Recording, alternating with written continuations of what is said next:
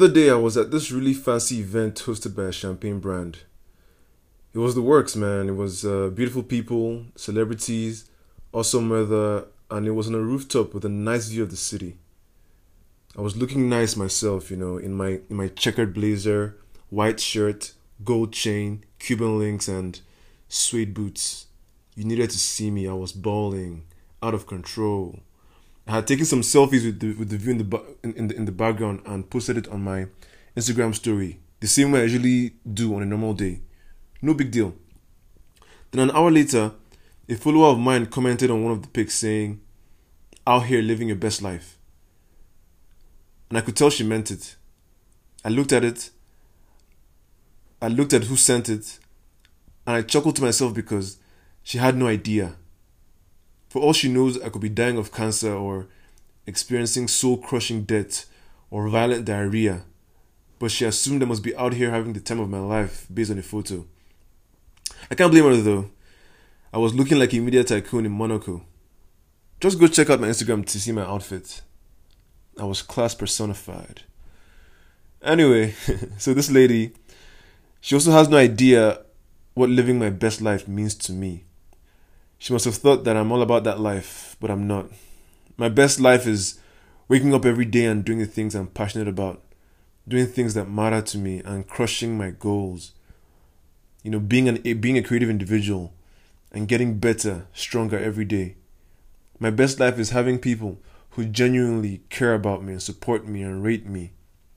My best life is showing up, doing the things I said I was going to do, and not letting myself down keeping my promises to myself. Living my best life is receiving those amazing messages and feedback from friends and fans who appreciate the work I do and encourage me to keep going. So you see, going to events like those are nice, but they do not compare. They don't come close. The whole time I was there, I couldn't wait to leave and get back to my actual life. See, mingling with, with socialites and sipping of a, of a price champagne is cool, but that there's there's it's, it's superficial. There's there's no value in that. Like you you get like anyone on the outside looking in would think is the end all be all. But anyone with sense knows that it's all just a show. It's just entertainment. The reason why I'm really digging into this comment that she made is because of all the aspects of my life that I share my music tastes, my podcast, my business, my public speaking, my yogurt bowls, my favorite whiskey, my dates, my appreciation for fine tea and art and all those things. Of all the things I share daily, she only ever commented on that picture of me at the event. That to her is what constituted living my best life. And at the risk of sounding holier than thou, it just goes to show how the average person prioritizes their lives. If you're not all dressed up at some fancy event or location, taking the most perfect pics, you're not living your best life. And I'm here to tell you that life isn't everything. Nothing's as it seems. Some people go to those events to get away from their miserable, boring lives. Some people go there just to feel among and, you know, rub shoulders with people that, you know, don't send them. You know, just to put on a show of best life living while trying to cover up their insecurity and mediocrity.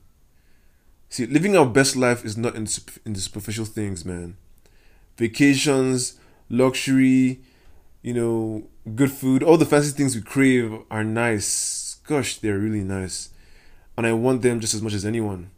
But I'm smart enough to not base the intrinsic quality of my life on whether I have access to them or not. They are not what's real. The best life is in appreciating the life you have and enjoying what you do and how you do it. Everything else is just extra. And that's the T. So ask yourself are you really living your best life or just doing photo shoots? Because the party will eventually end, the music will eventually stop, the fancy food will finish and digest, and you shit it out. You and your amazing squad will have to go home back to your lives and, and your jobs and face yourselves. That's real life. And if you're not and if your real life is not your best life, well, You see where I'm going with this. And that's that for for this segment. Welcome back to the Young God podcast. I'm still your host, Rodney Omelkache. In this segment, I'll be responding to a voice message I received from a listener. Have a listen. Hi, Rodney. This is Comfort Sierra. I'm a new subscriber to your Instagram and podcast pages. Uh, please, can you talk about um, the over celebration of individualism, uniqueness, um, and all that? Um, I feel that there's a pressure for people to be unique, to do and say new things. And even when people reinvent things, it's it's they seem to get so much applause, while others who don't do the same are seen to be less ambitious, um, are seen to lack initiative and all that. I'm a strong believer that um, there is no dearth of ideas. And so, um, if people can pull ideas together, collaborate, pull their resources together, um, it will help facilitate stronger causes. Thank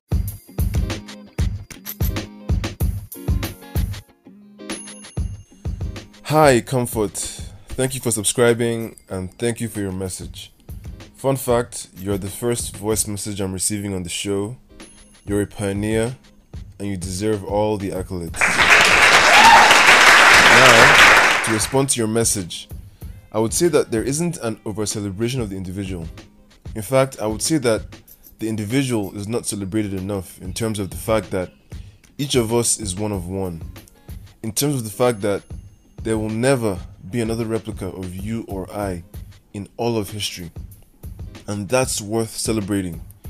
Your core purpose in life, before you add other layers, is to figure out, develop, and express what makes you unique from the other 8 billion people alive today or have ever lived. That's an incredible responsibility, opportunity, and pressure. But it makes sense. And you're right, People that stand out in their uniqueness tend to be celebrated.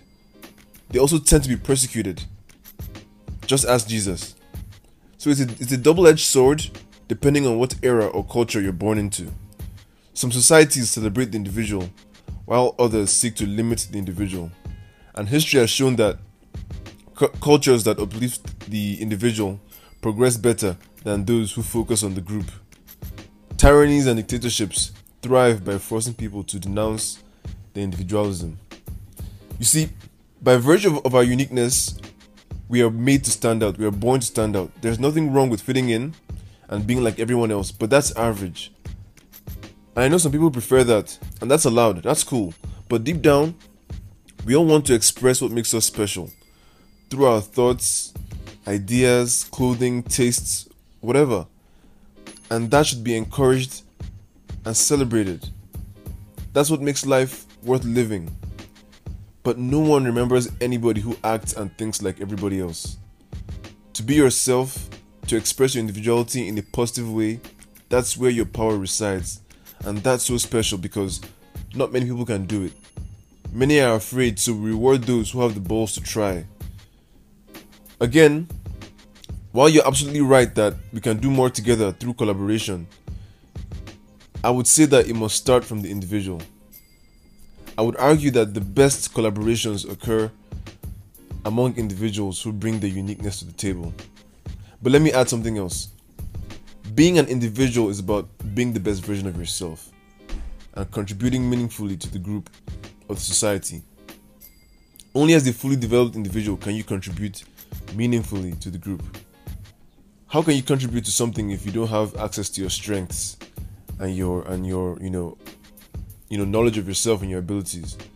You become a liability a sheep. Look at r- religious extremism. It is only successful because they were able to cleanse their followers of their individualism.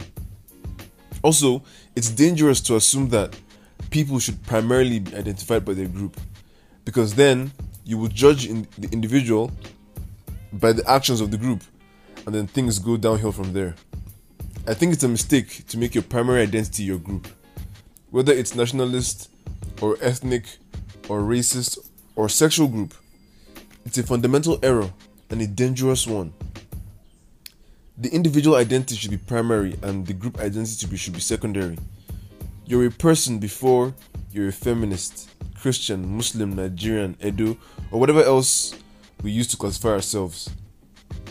So, comfort, I want you to understand that there is no such thing as an over celebration of the individual because the individual is the most important unit of a society. Great cultures, countries, and brands have been built on the foundation of truly unique, independent minded individuals. People who stood out and acted in accordance with their unique values and inclinations. Do not make the mistake of underestimating your power as an individual. That's why they say, be the change you want to see in the world, or start with the man in the mirror. Because change or progress doesn't start at the group level. There, can, there, there, there can't be any large scale revolution until there's a personal revolution on an individual level. And the very essence of this podcast is built on the idea that we are unique individuals first before we're anything else. Your gifts, your personality, your experiences all combine to make you you. And that is never to be taken for granted. Celebrate your individualism and that of others. And imagine what can be done if strong, well developed individuals banded together, bringing their unique perspectives to a cause as opposed to sacrificing what makes you different to fit in. So I hope this is a suitable response to your message. I hope I made sense. Thanks for sending in your message. You really got me thinking. I look forward to hearing from you again. And you can drop me a DM if you would like to talk more. Yeah. So that's it for this segment. Just a reminder before we wrap that if you would like to be heard on the podcast, just send me a voice message via the link in the description and you can record right away from wherever you are, whatever platform you use. If you feel moved and inspired by whatever, just hit the link and send me a, a one minute voice message, and you just might be featured on the Young God podcast.